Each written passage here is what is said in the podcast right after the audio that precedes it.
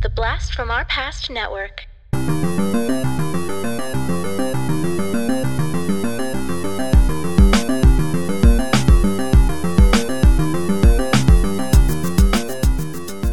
Hello and welcome to the Blast from Our Past podcast. We're the podcast that gives you full on movie breakdowns, TV show reviews, and more, all from the things of our nostalgic past. I'm John, And I'm Adam. and today we're going to be doing another album review. Uh, this is an an album and a band that I was introduced to when this around the time that this album came out, and somehow they got more popular, and I liked them less. the farther it went on. Uh huh. Um, we're talking the 1997 album Three Dollar Bill, y'all, by Limp Bizkit. Yeah, I would say the infamous Limp Bizkit now. Yes. Um, but they're they've uh, they've kind of been back in the in the the limelight a little bit. Uh, they started touring again, and people are going to see them. Okay. They're they're drawing big crowds. People are are paying real money for- to see Limp Bizkit in they are 2022. they are and loving it. I'm not and sure I loving it. agree on that last part. Um, so this uh, was an album that I bought uh, when they're when as one of the singles on this uh, on this album came out, and we'll talk about that when we get to it. Um, it made it big on MTV, and then that's when I bought the album.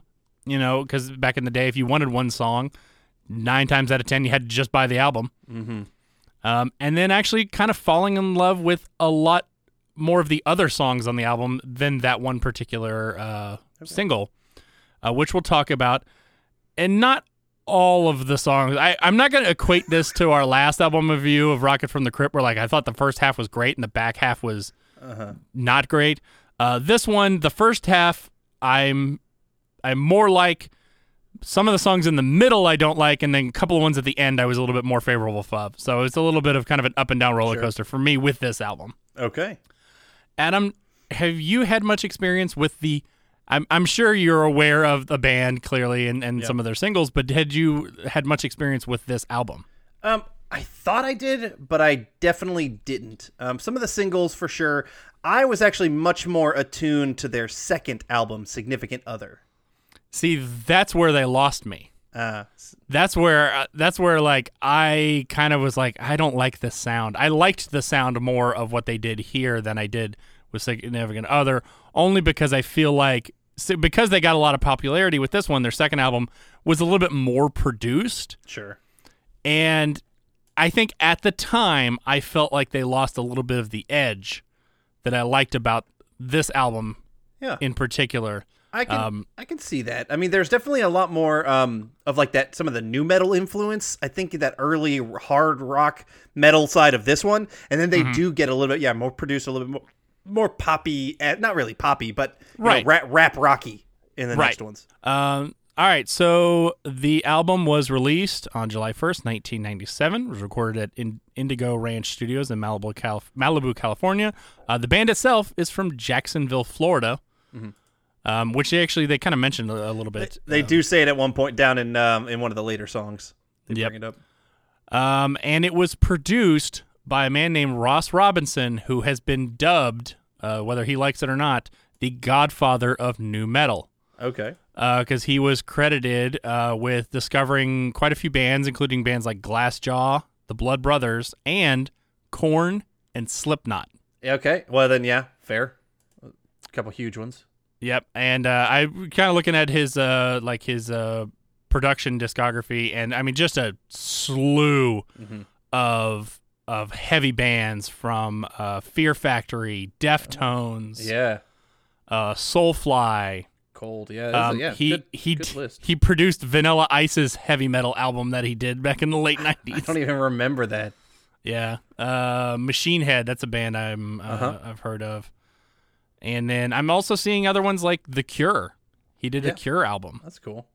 so he's done a, a bunch of stuff, mostly in the kind of hard rock to metal uh, genre. But he also did Tech N9ne's uh, self-titled album. Yeah, I like Tech N9ne. He's one of my favorite like uh, speed rappers, and so that's very cool to me. Cool. Um. All right, Adam. Anything you want to hit us with uh, some fun facts? Sure. Um, so this album was certified uh, two times platinum, so it sold over two million copies. Um, it's probably their I don't know, maybe probably their fourth or so f- highest selling album. Uh, their highest selling was Significant Other. The one that I mentioned is is what I remember the best. That had Nookie on it that everyone Mm-hmm. Right. would know, and some and other probably my favorite Limp Bizkit song, which was actually "Break Stuff." Break stuff. Yeah, that's a good one. I really like that song. I think that's on "Significant Other," right? um, I believe so. I am double, triple checking right Okay. now. I couldn't remember if it was that one or whatever the stupid chocolate starfish. the chocolate one. starfish one. Uh, no, it is. It is. Yeah, right. It is on that one. It's on Okay. significant other. Um, uh, yeah, chocolate starfish and hot dog flavored water That's right. Uh, was the next one, and that sold six million copies. And uh, Rollin' is what that one was kind of mostly known for. oh, that's right. Um, some other songs as well, My Generation and My Way as well, all on that one. And that, hell yeah, six times platinum. Um, so yeah, Korn uh, and Limp Bizkit always had like this kind of nice connection because Fieldy from Korn really helped persuade Ross Robinson to produce this album because he basically gave he's like, hey man, you got to check these guys out. I think you will like them, and so um, so Fieldy really pushed Limp Bizkit, you know, to help to work with Robinson, and so that that kind of was a, a whole big thing. Um, I will say, kind of how you put it, like a, after Limp Bizkit, I would say after Chocolate Starfish, Limp Bizkit's career went off a cliff. hmm Like it, it, I, I don't even really remember what their next album was after that. Um, I don't even know what kind of singles it had, but it felt like it was kind of went to nowhere. Um, and they became honestly, I feel like they became, uh, you know, Nickelback before Nickelback, where people just were like started making fun of Limp Bizkit, and it was just like, Right. I mean, by that time though, nu metal was dead, you Yeah. know, and and people like emo and other stuff and, and alternative other rock had kind of come back in, um, and and and they were done with nu metal as like a super popular thing. And so yeah, they got pretty shit on pretty quickly. I remember, and I think mostly Fred Durst took a lot of it. Right. Probably, mm, you know, I don't. I'm not to say it wasn't unwarranted though. I mean, he just he comes across douchey, doesn't he? I can't stand the guy. I he don't know what it is, man. he definitely did at the at, At the that- time. at the I don't know time. how he is now. Maybe he's humbled out a bit, but at that time, I was just like, man, I fucking hate you. so I do um, remember uh, I worked. Uh, I've said many times I worked at a basically a store that sold records, and I do remember at the time I was working there, uh, the guitarist who we'll talk about in a second, uh, Wes Mm-hmm. Borland, uh, put out a solo album, and I remember hearing like buzz, buzz that he was creating it, not buzz about whether it was any good, and then it Uh-huh. ended up selling like nothing. Yeah. Like nobody bought it. So And I just remember like like I was embarrassed at the time. Like it was just a weird. Like I'm embarrassed for you. I have no idea. I don't know you. Um, but that's pretty much all the the extra stuff I've got. I mean, Limp Bizkit always utilized shock value as their as part of their gimmick, um, and so they have like a abrasive, angry sound, but also like you know, chocolate starfish, you know, and and hot dog flavored water, weird names that have some weird innuendos to them and things like that. And even speaking of that, I feel like we got to discuss the name Limp Bizkit. Right. it's it's a gross shock value thing just in the name itself, um, where they get the name from. Apparently, it's a uh, you can probably all look this up on Urban Dictionary to make sure that I'm correct on this, but I, what I believe it is basically gross boys in a circle, and you know you do stupid things. I've never did anything like this. I can tell you, um, but they, it's either on like a cracker or a biscuit. Uh, oh shit. you it's the yeah it's basically guys the you all jerk off onto a cracker um, or something a cookie or something and whoever is the last one has to eat it I see. I'd never heard that. I'd heard a different name for that. I can't remember what it is. I just assumed a limp biscuit was just a slang for a limp dick. ah okay uh, i'm pretty sure um, i'm going on urban dictionary right now to confirm Okay. but I, i'm pretty certain it was that game um, biscuit it was a you know, a game can you even use the word Yeah. I've heard. I've heard of that, but Yeah. I'd heard it by a different name. Yes. Okay. I'm, I'm sure there is similar stuff. Um, so yeah, several guys stand in a circle around a biscuit. Um, possibly a wheat digestive is what it says. they all begin to jerk off, ejaculating onto the biscuit. The last person to come, consequently, has to eat the soggy biscuit. So yeah, it's, so- that sounds some like like frat boy shit. it's exactly what that is. It's gross frat boy shit. And yeah, the last person to, to get out has to. And so that's the um, Ugh. gross. So that's. But again, shock value is part Right. of this band. Yeah, For sure. Part of their brand. Yep. Um, all right. Uh, I forgot to mention the personnel. Uh, lead vocals was Fred Durst. Wes Borland was guitars. DJ Lethal was uh, on the turntables and such. He's also better known as being the DJ for the band House of Pain. Oh, okay.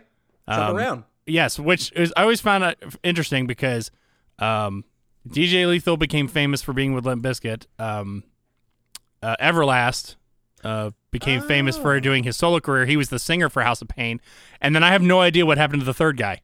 Okay. He Wow. never he never resurfaced, but I do remember these two or those two when he resurfaced. Uh, John Otto is on drums and Sam Rivers is on bass. Okay. And then who I'm assuming is Wes Borland's brother, Scott Borland, uh, did s keyboards on some tracks, but was not a regular member of the band. So uh, this will be interesting. Adam, are you ready to kind of dive into the music? If we have to. Uh, we have to. That is a whole part of this. Okay. Now the album starts out with an intro, and I'm not going to play the intro. Sure. It's just a fun kind of little thing where he's like a preacher. Yeah, it's like a parody on like a tent revival or something like that. Yeah. And uh, he ends up screaming the title of what will be the second track or the first song, uh, which is called Pollution. You need to hop up and over. This ain't no joke. You're gonna choke when I'm slinging it to ya.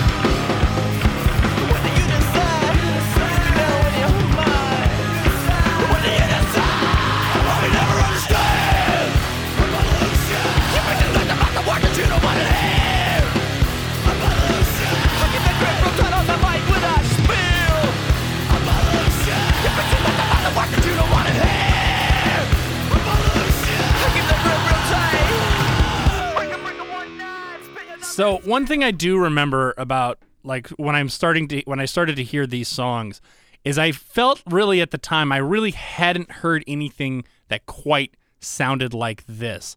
Like it was it had elements of like Rage Against the Machine, but it was and it's kind of hard to say this without sounding uh ho- like I'm being mean. It sounded more hillbilly. Okay.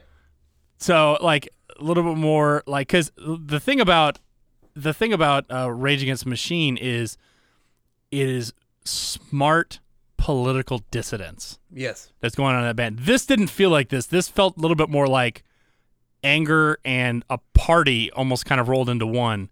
Yeah. Um, okay. And I, see you know, like frat boys decided to start a new metal band. But like not from like like a rich frat. Like they were from like a like a um. You know, you know how those people in uh, uh, mobile home areas, you know, they just start their own frats. I think that's kind of what it came to, or you know, I don't know. Um, but uh, uh, because of that, and, and kind of, I think partly because this was the first real song on the album, and I was kind of not, I had not heard anything kind of like this. This song always stuck with me. Um, just kind of the the energy. It's high energy through a lot of it. Um, the I I don't want to say this for a lot of the songs. I didn't like the ending, or the ending was a little weird because it goes off into this yelling thing. And a lot of the songs have a weird ending that is doesn't feel like it's related to the song at all. Like it's just added on there, and they do that a lot, which kind of bothers me because it it feels like it's just padding the padding the song to be a lot longer than it needs to be. But overall, I actually like pollution. Yeah. Uh, so, according to Fred Durst, this song is about people who say the band's music is nothing but noise pollution. Uh, there's really nothing heavy in there, no big time message, but basically that's their them, you know, putting on that um, in response to that. It had been a long time since I've listened to Limp Bizkit. Um, I'm at least a decade, at least. Um, and so listening to this one, I was a bit surprised and a bit disturbed that I actually kind of liked Pollution. I, I listened to this one and I was like, you know what? Because I in my head I remember them sucking ass. Um, but this one I was like, oh, okay, I kind of like this. So yeah, so I mean, yeah, it was an interesting style that you know isn't exactly like some of the other like nu metal um, or rap rock kind of stuff that I do appreciate. It, it had its own little blend, um, and so Pollution I thought was a pretty solid start to the album. Yeah, I agree. The one thing, and I, I kind of mentioned this before, I'm just gonna kind of re- reverse how I said it. One thing I I do really like about this album is it has a very raw sound. Mm-hmm. Um, some things sound a little produced, um, or you know, uh, but kind of because they need to because of what they're doing. But in the end, it still feels like a raw in the studio or on the stage type sound where I can excuse me, I can visualize the band performing.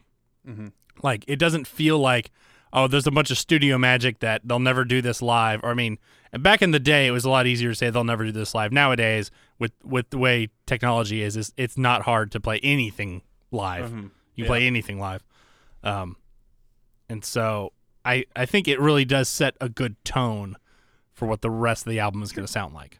Yeah, I agree with that. Okay, let's move on to the next song, which I believe was the first single that they released off of the album called Counterfeit.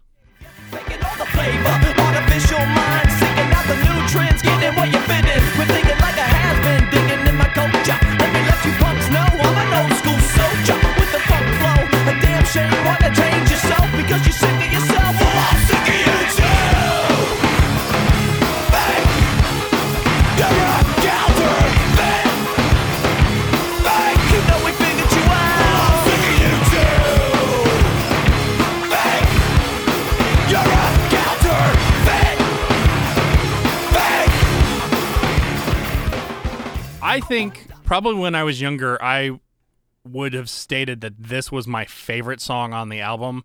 Mm-hmm. I might, I might still say that actually. Um, yeah, it didn't chart. Uh, it was their debut single. This is their first ever single. It didn't end up charting anywhere. But I, you know what? I, I'm not sure. I think I liked Pollution better.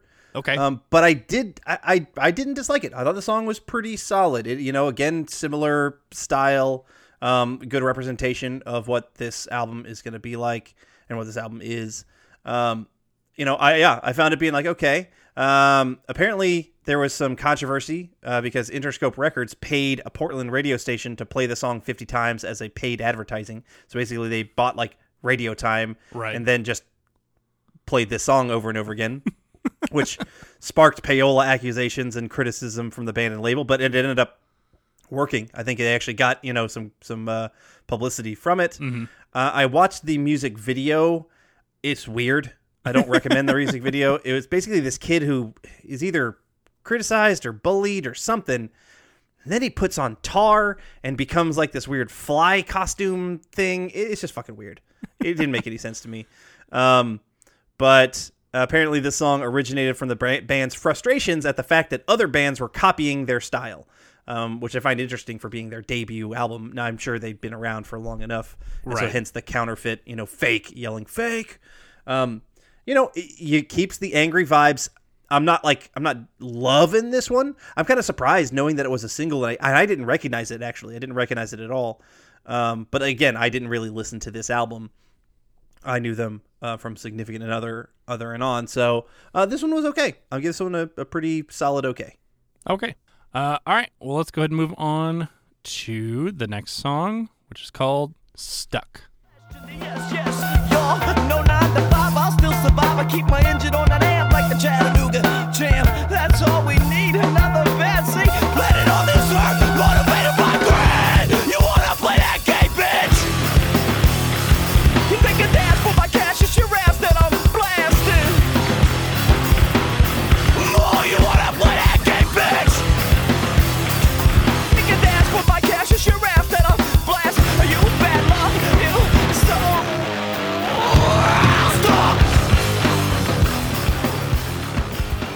I still like this song, but not as much as Counterfeit or Pollution. I I feel like here we're getting a little bit more of the sort of rap style from Fred Durst as opposed to kind of rap rock style. At least in his vocals, like his vocal presentation, this feels a little bit more rap ish, I guess. Okay. Um, so like I remember when I would listen, like I would co- these first three songs uh, were ones that I constantly listened to over and over and over again. Um, but I do remember Stuck kind of being like my least favorite of the three. Yeah. And then from here, I would often jump around. Yeah. Hey, you like House of Pain? Heck, yeah. Hey, DJ Lethal got to you. You go. um, yeah, this one, this one wasn't doing for doing much for me. Um, it was okay, It- you know, but less okay than the previous two.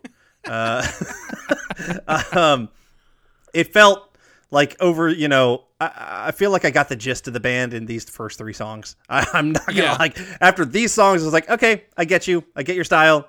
I don't know if I need to go any further um, because it's it's been explained to me that there was enough similarities uh, in in exactly how he did his rap, and then they have massive distortion. Like there were times, you know, in this song and actually in the other two, where it's just like it's such heavy distortion, I can hardly understand any musicality or any lyrics. Like it's Yeah. just like it's just gargle.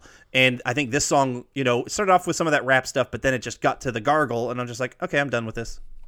Yeah, and the one thing I, I started to notice, especially with these first three songs, is there a lot of a lot of their songs, especially on this album, have like the same formula through the whole song.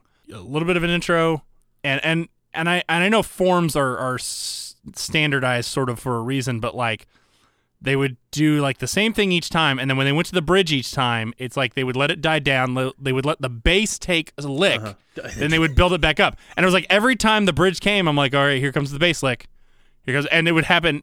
It was similar each time.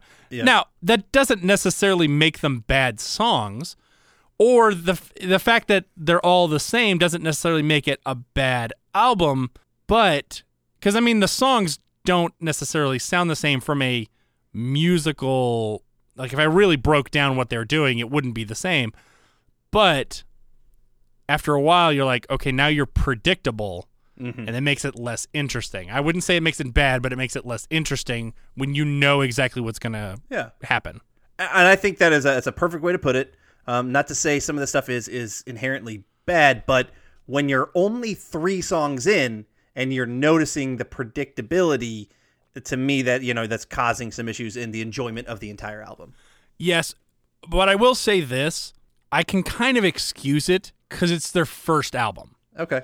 I, I, in a lot of cases, I feel like bands need to have a pass for their first album because even if they'd been together for a long time, a first studio album is how they're first presenting themselves to, you know, kind of to the mm-hmm. wider world, and they're still figuring things out. Sure. And you can you can clearly hear the difference in like the sound and the production from this to significant other where they've had more time in the world to be exposed to other people and bring other people in and you know grow themselves as- musicians as it were. And so I I always kind of have to give that one a, a pass, especially cuz it's the first album. Because they're still writing decent songs. They're just like, mm-hmm. we found a formula that works. We're going to stick with it. Okay. Okay. I, I get that. Sure. All right, let's move on to the next one called Nobody Loves Me.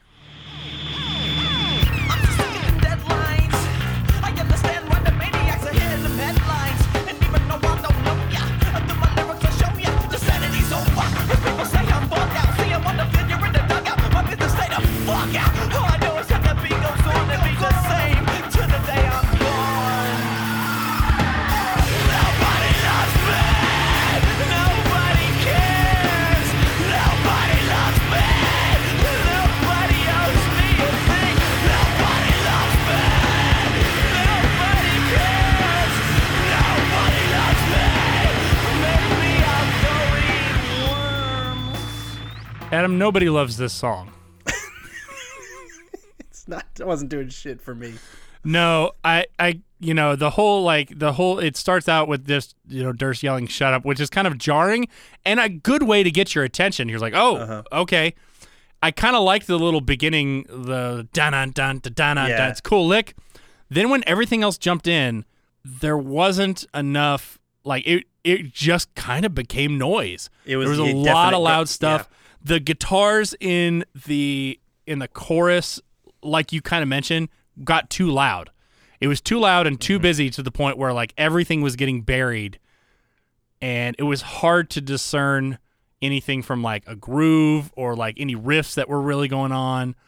and Durst is just screaming, which is fine. There's a you know the screaming vocals work for some songs, but in this one, and I I'm really chalking this up. I think more to the mix Yeah, than I makes- really am than the actual composition itself.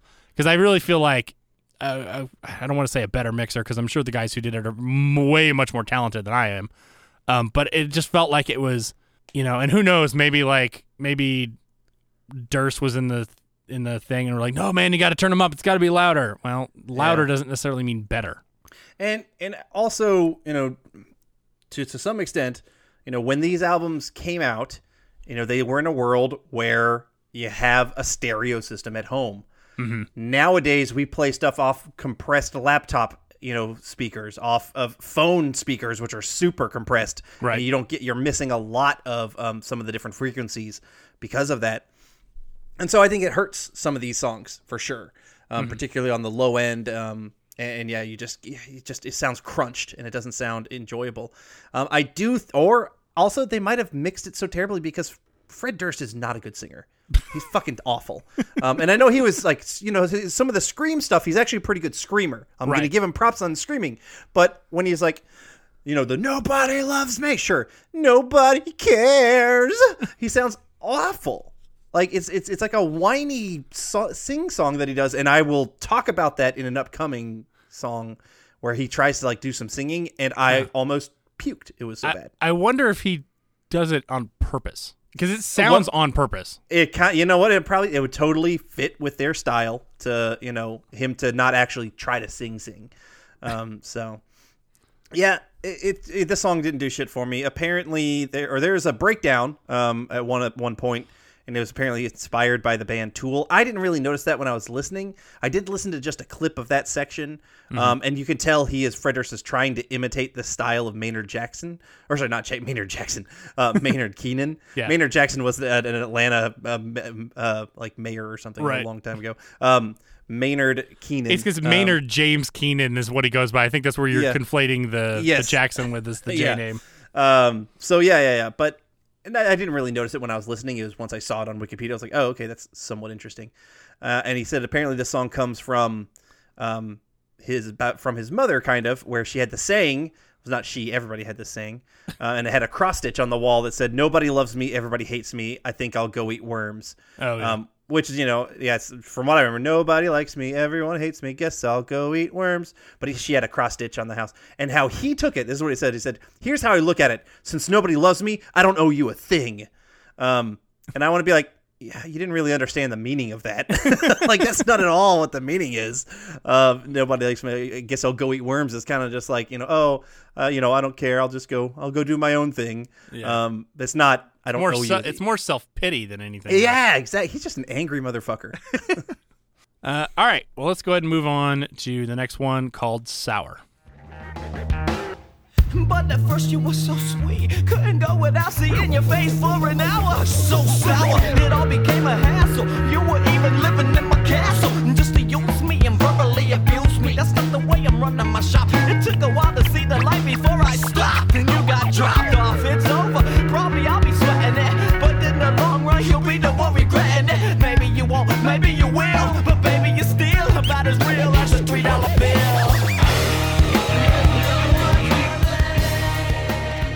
So, what I do appreciate is we finally get a song that doesn't sound like the previous four. Sure. Uh, we're getting um, what is either a relatively clean guitar or that actually could even be a bass. It might be a bass, that lick, that whatever that is at the beginning. Um, uh, apparently, he likes just yelling shit at the beginning of the song because he yells one Yeah. here. Yes. But I appreciate that it, the song itself actually kind of mellows out um, with its sound. It when it gets heavy, it doesn't feel like they're going like crazy heavy. Um, it's starting to feel more like what we will see in Significant Other a little bit in the chorus here. Um, and they didn't bother us with a bunch of en- empty nonsense at the end. It's just the three minute 30 song. So it's an okay one. I'm going to give this one an okay. I'll allow on the okay on this one. Um, but uh, there had been some damage, and so by this time I've already soured on the biscuit again. I'd say it came back to be realization of okay, this is a this is a small dose band for me. This is a you grab one song maybe once a year, and that's about all I need from my Limp Bizkit at max. Um, apparently, Fred Durst's problems with his girlfriends inspired him to write the song, so that's what it's about. Uh, but overall, uh, this one was yeah, it's an it's an okay to meh. Um, but it, it just I, I appreciate that it wasn't just noise. Right. It, it was there was something else there. So yeah, but, but overall, it still wasn't gripping. Well, let's uh, let's move on and see if uh, Adam's feeling with this album have gone stale with the next song called "Stalemate." Your veins flow with poison. Please acknowledge my present.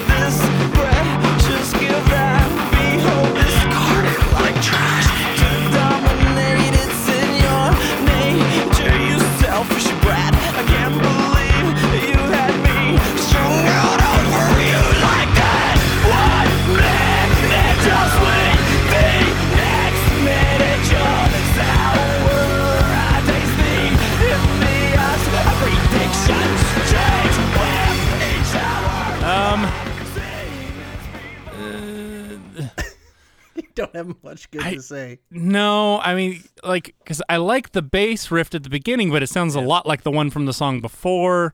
Mm-hmm. Like they kind of just recycled something. I I like that we kind of did kind of excuse me.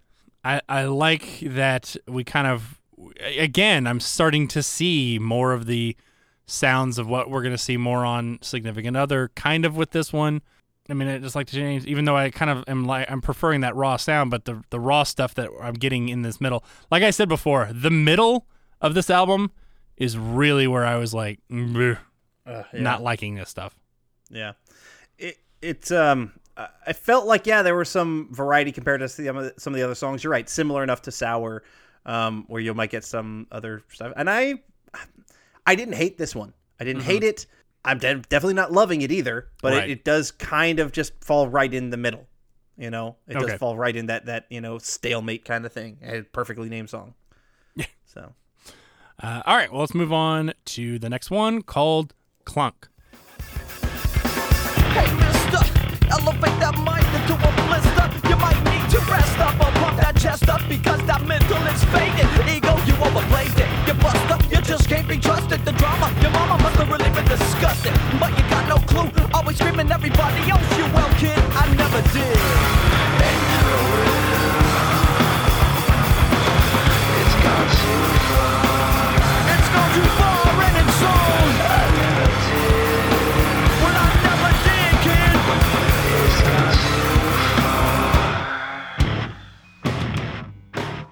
So here I feel like we're kind of finally returning to that kind of raw sound that we got from the first three songs.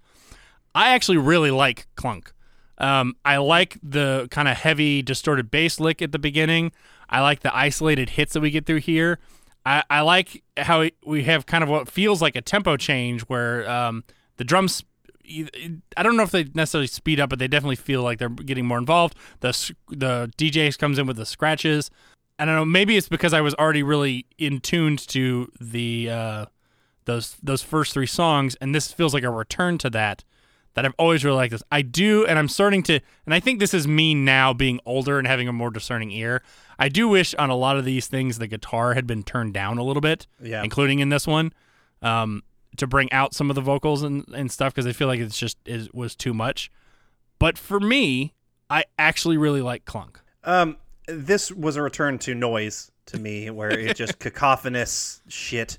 Uh, and I'm not gonna lie, I was listening to it, and I my focus went elsewhere. I started working on my fantasy football team, and I and by the time I was done, I had realized, oh, I didn't really pay attention to that one. And I'm like, no, I'm not going to go back and listen. I'm, I'm, I'm not going to re-subject myself to listening to that shit again. And so I just moved on to the next one. I I didn't give a fuck about Clunk. Okay, fair enough. All right, well, let's move uh, to the next song, which is honestly, I think, the one that actually put them on the map. That Yes, made them, absolutely. uh, you know, put them into the uh, the awareness of the general public, um, and that is their cover of the George Michael song "Faith." Oh,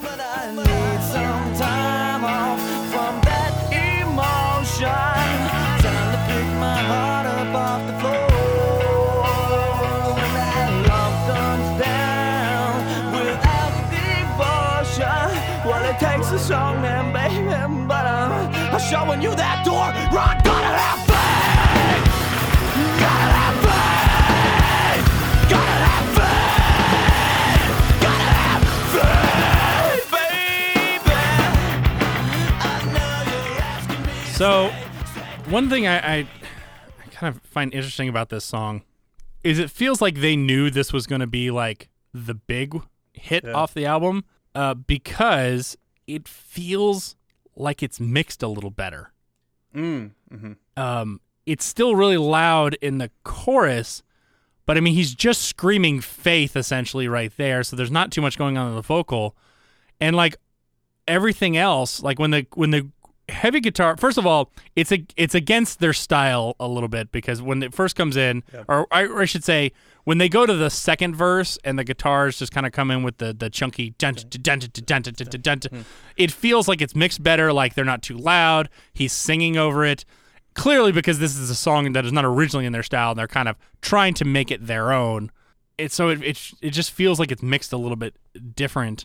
I do uh, you know when i was a kid i i loved the part when he gets to the part where he yells get the fuck up and then they just go into a heavy thing which you can't it, the guitars are mm-hmm. so low and distorted you can't tell what the fuck they're doing but that's not the focus because the focus is the scratching that's on top of it anyway mm-hmm. so they're at least they're giving you something to specifically listen to under that stuff. If you're, you know, if you're a big George Michael fan, you definitely didn't like this cover at all.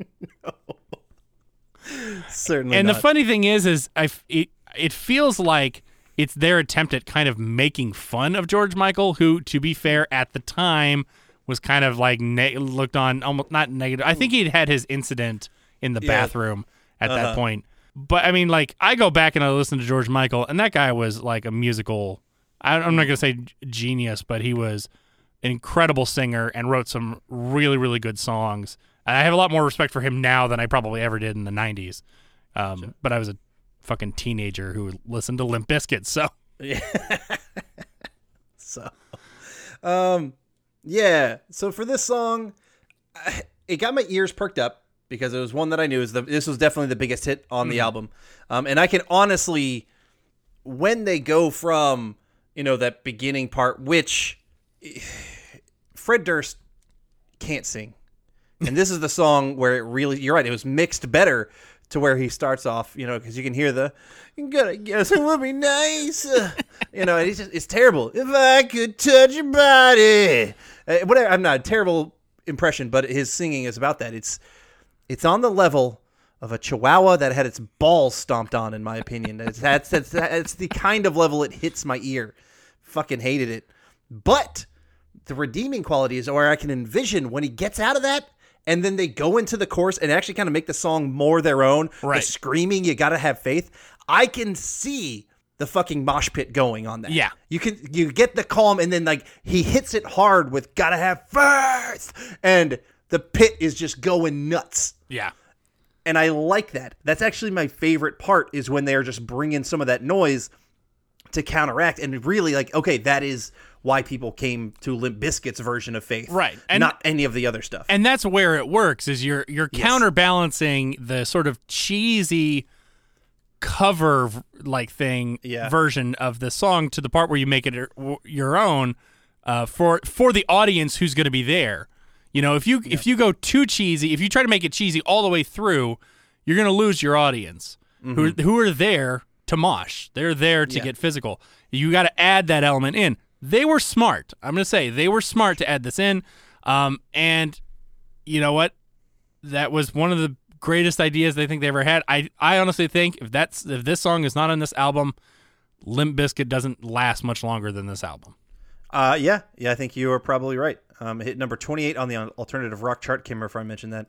Um, but yeah, I mean, I, do I love the whole song? No. Do I really even like most of it? No. but that little portion that's theirs, Right. I think fits. Yeah. You know, Um, and uh, depending on which version you're listening to this on, there is actually a hidden track in this track. Um, that is, uh, it keeps going. I, it says that some digital versions don't have this.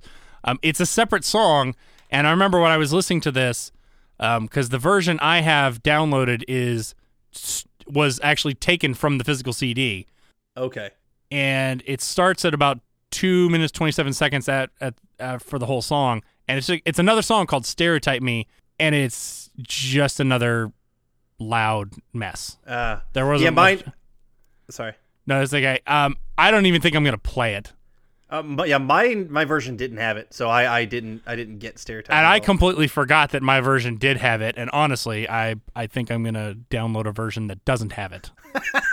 okay. because it was completely unnecessary. First of all, why at first when I first looked at this album, I was like, "Oh, the last song is over 16 minutes long. There's definitely a hidden track in this." Yeah. No, the hidden track was on track nine. I know things. it's weird. that last song threw me through a loop, man. I'm not gonna lie. Yeah. Well, I got I got things to say about that track. We'll talk about that in a minute. Yeah. Um, all right, well, let's go ahead and move on to uh, song number 10, the next one, which feels like, since you talked about like Tool being an influence, maybe they were trying to r- make a song that was similar to Stinkfist, which is honestly one of my favorite songs off of uh, the Ænima soundtrack. Actually, I just, because we did the episode of Throwback Trivia Takedown, I finally started introducing Tool to my son.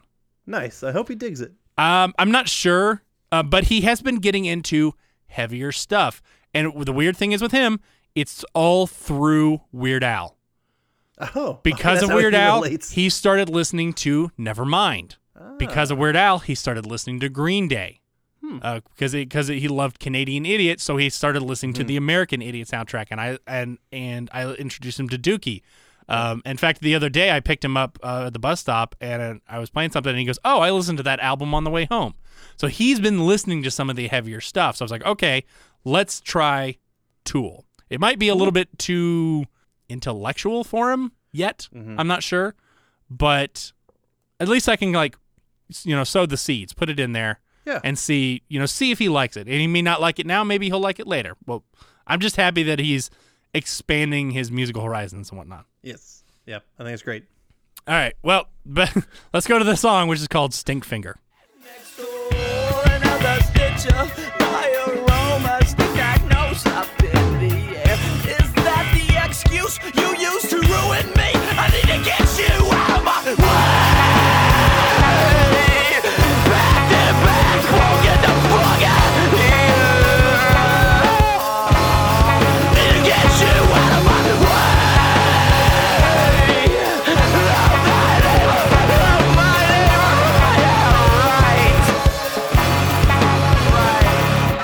Okay, so when the song started, I was kind of into it.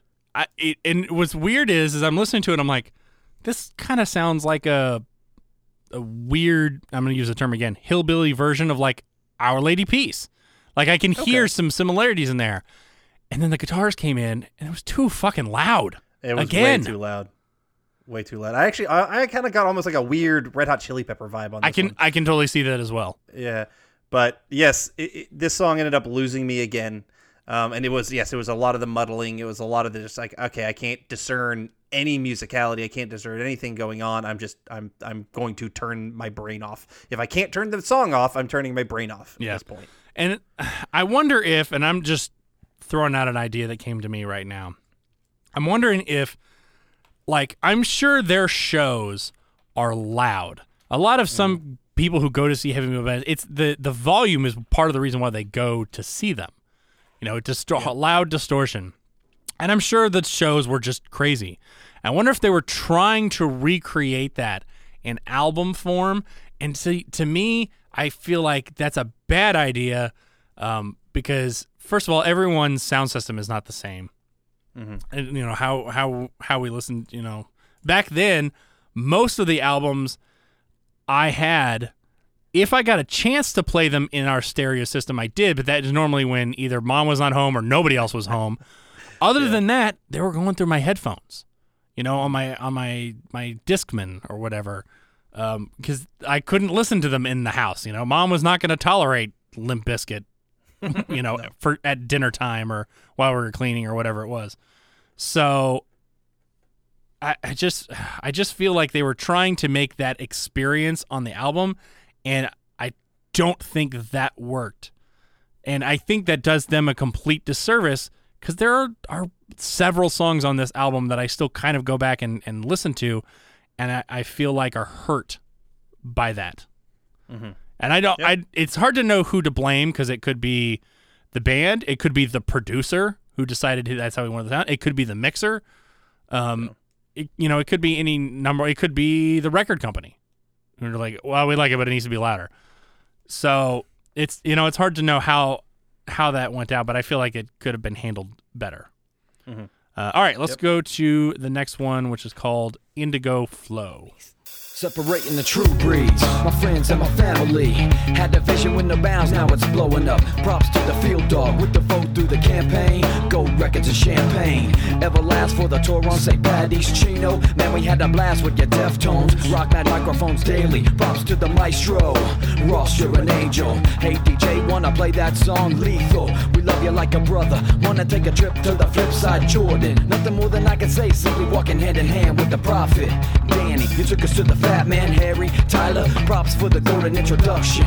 We're coming from the town of the unknown. Jacksonville's on the map. Look us up.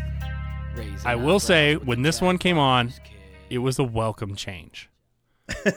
this one does seem like it could have been on the significant other one because I, I feel like more songs sounded like that on that one, or maybe even Far as Chocolate Starfish, because this was a completely different sound, um, a lot calmer on the guitars.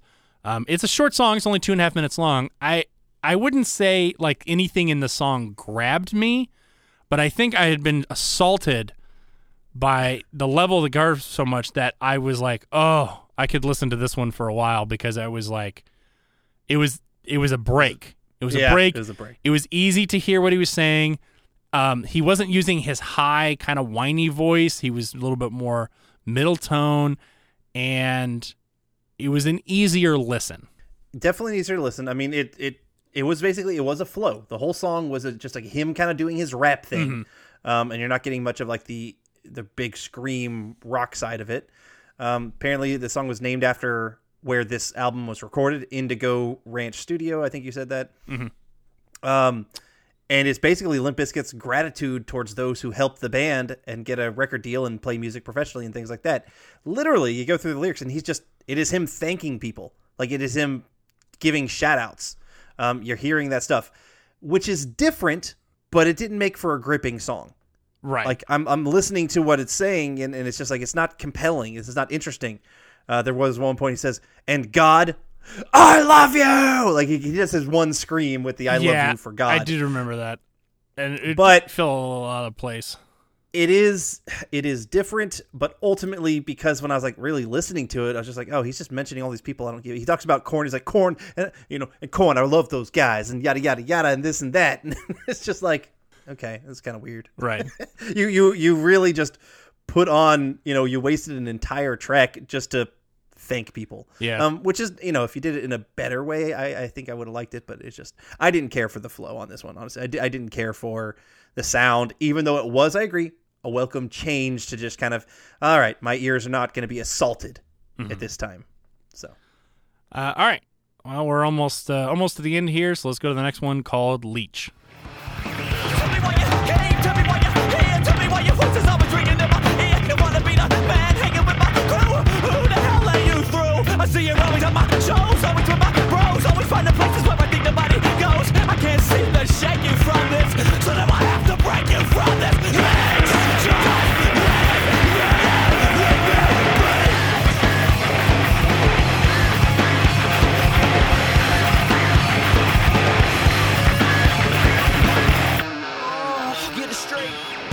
Okay, so we, we definitely we're going back to that kind of original sound that we're getting, but at this point, I've already heard it like Yeah. half a dozen to a dozen times. The like the opening guitar lick was kind of cool, but I, I I personally didn't like the tone that they that they were giving me for the guitar. And honestly, I just kind of I was at the point with this one. I was like, let's just get through this. Yeah, I wrote the same thing where I uh, the the guitar. There were moments I kind of liked, um, but the rest I didn't give a fuck about. And I also wrote that I'm just I'm at this point I'm actively fucking sick of Fred Durst. and I, I know it's it's funny I don't put a lot of the blame on the rest of the band, and maybe I should, but he gets all my hate at this point. And I don't know what it is, man. I just want to fucking punch him and and rip his heart out because I just I can't I can't stand him at this point. Yeah. So. Uh, all right. Well, we're finally on the last song, which is a, a very interesting track called Everything.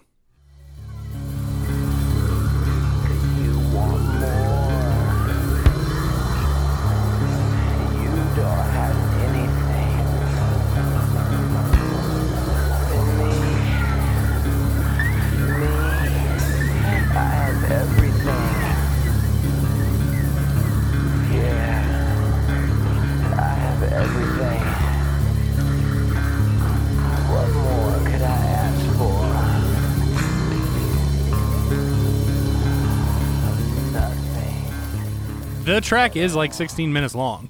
I about shat myself when I saw the runtime, being like, at first being like, okay, all right, fuck, 16 minutes. But then I was like, you know what? No, this is the 90s. This is going to be a hidden track thing. Right.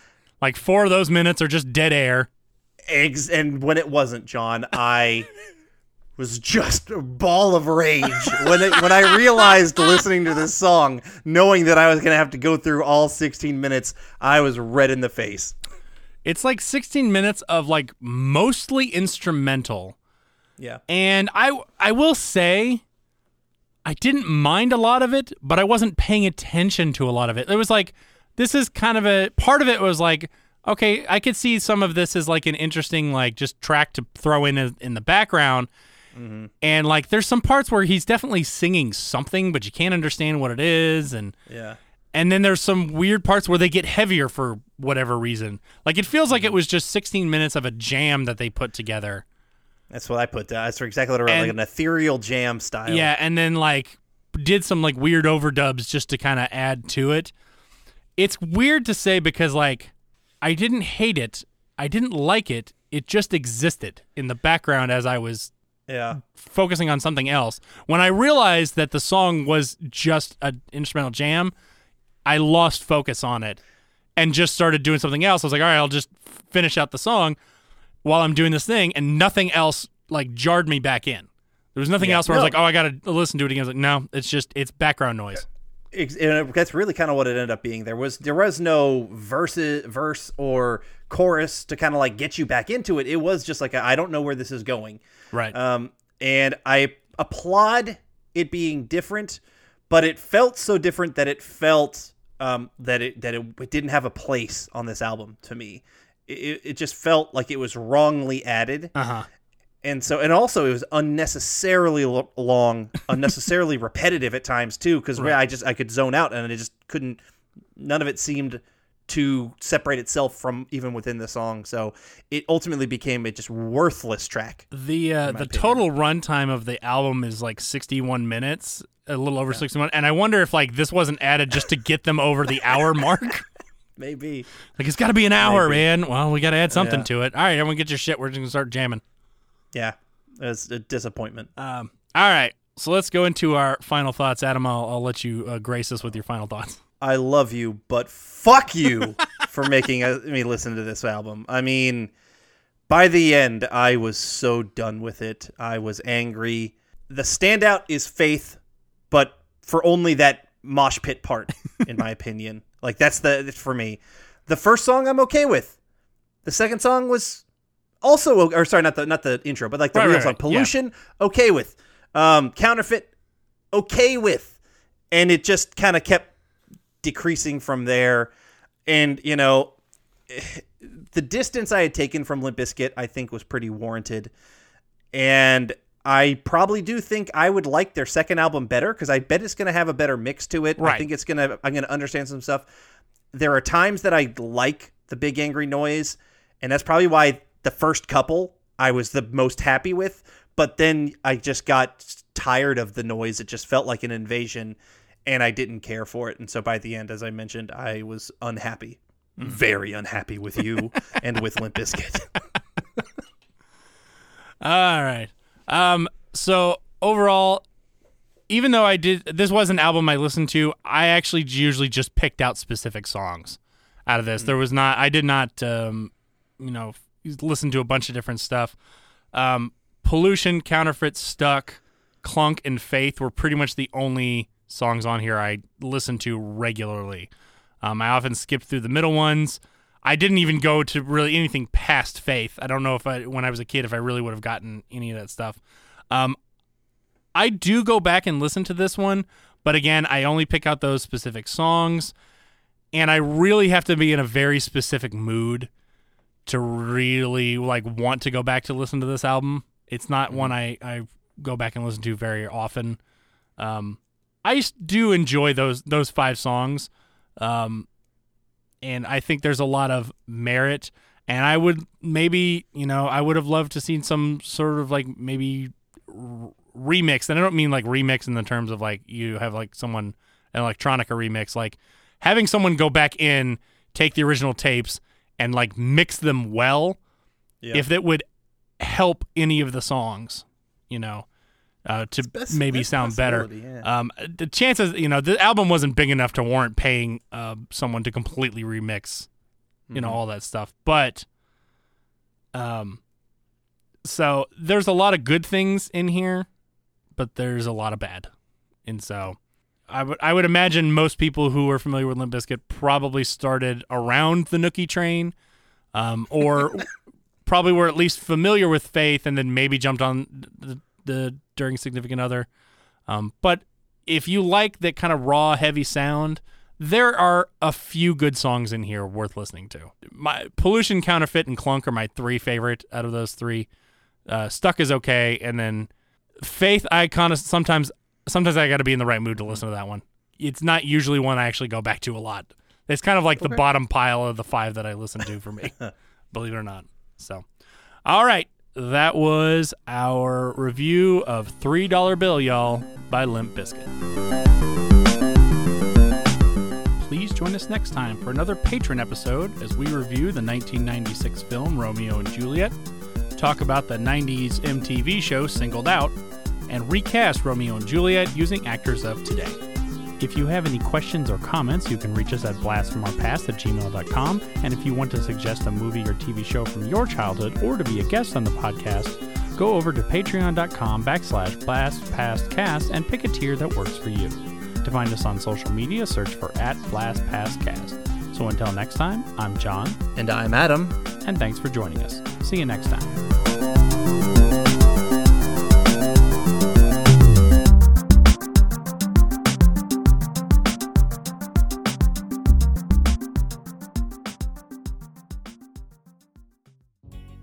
Hey, everybody, I'm Tim, And I'm Dean. and we're the hosts of Talking Back. We're a retro based podcast covering movies, comics, video games, and more. Check us out every Monday where we hit the rewind button and dig into some of our favorite content from the past. We like to keep things fun, lighthearted, and informative. Do you feel like you need more nostalgia in your life? Then check out Talking Back. We're available everywhere podcasts are found.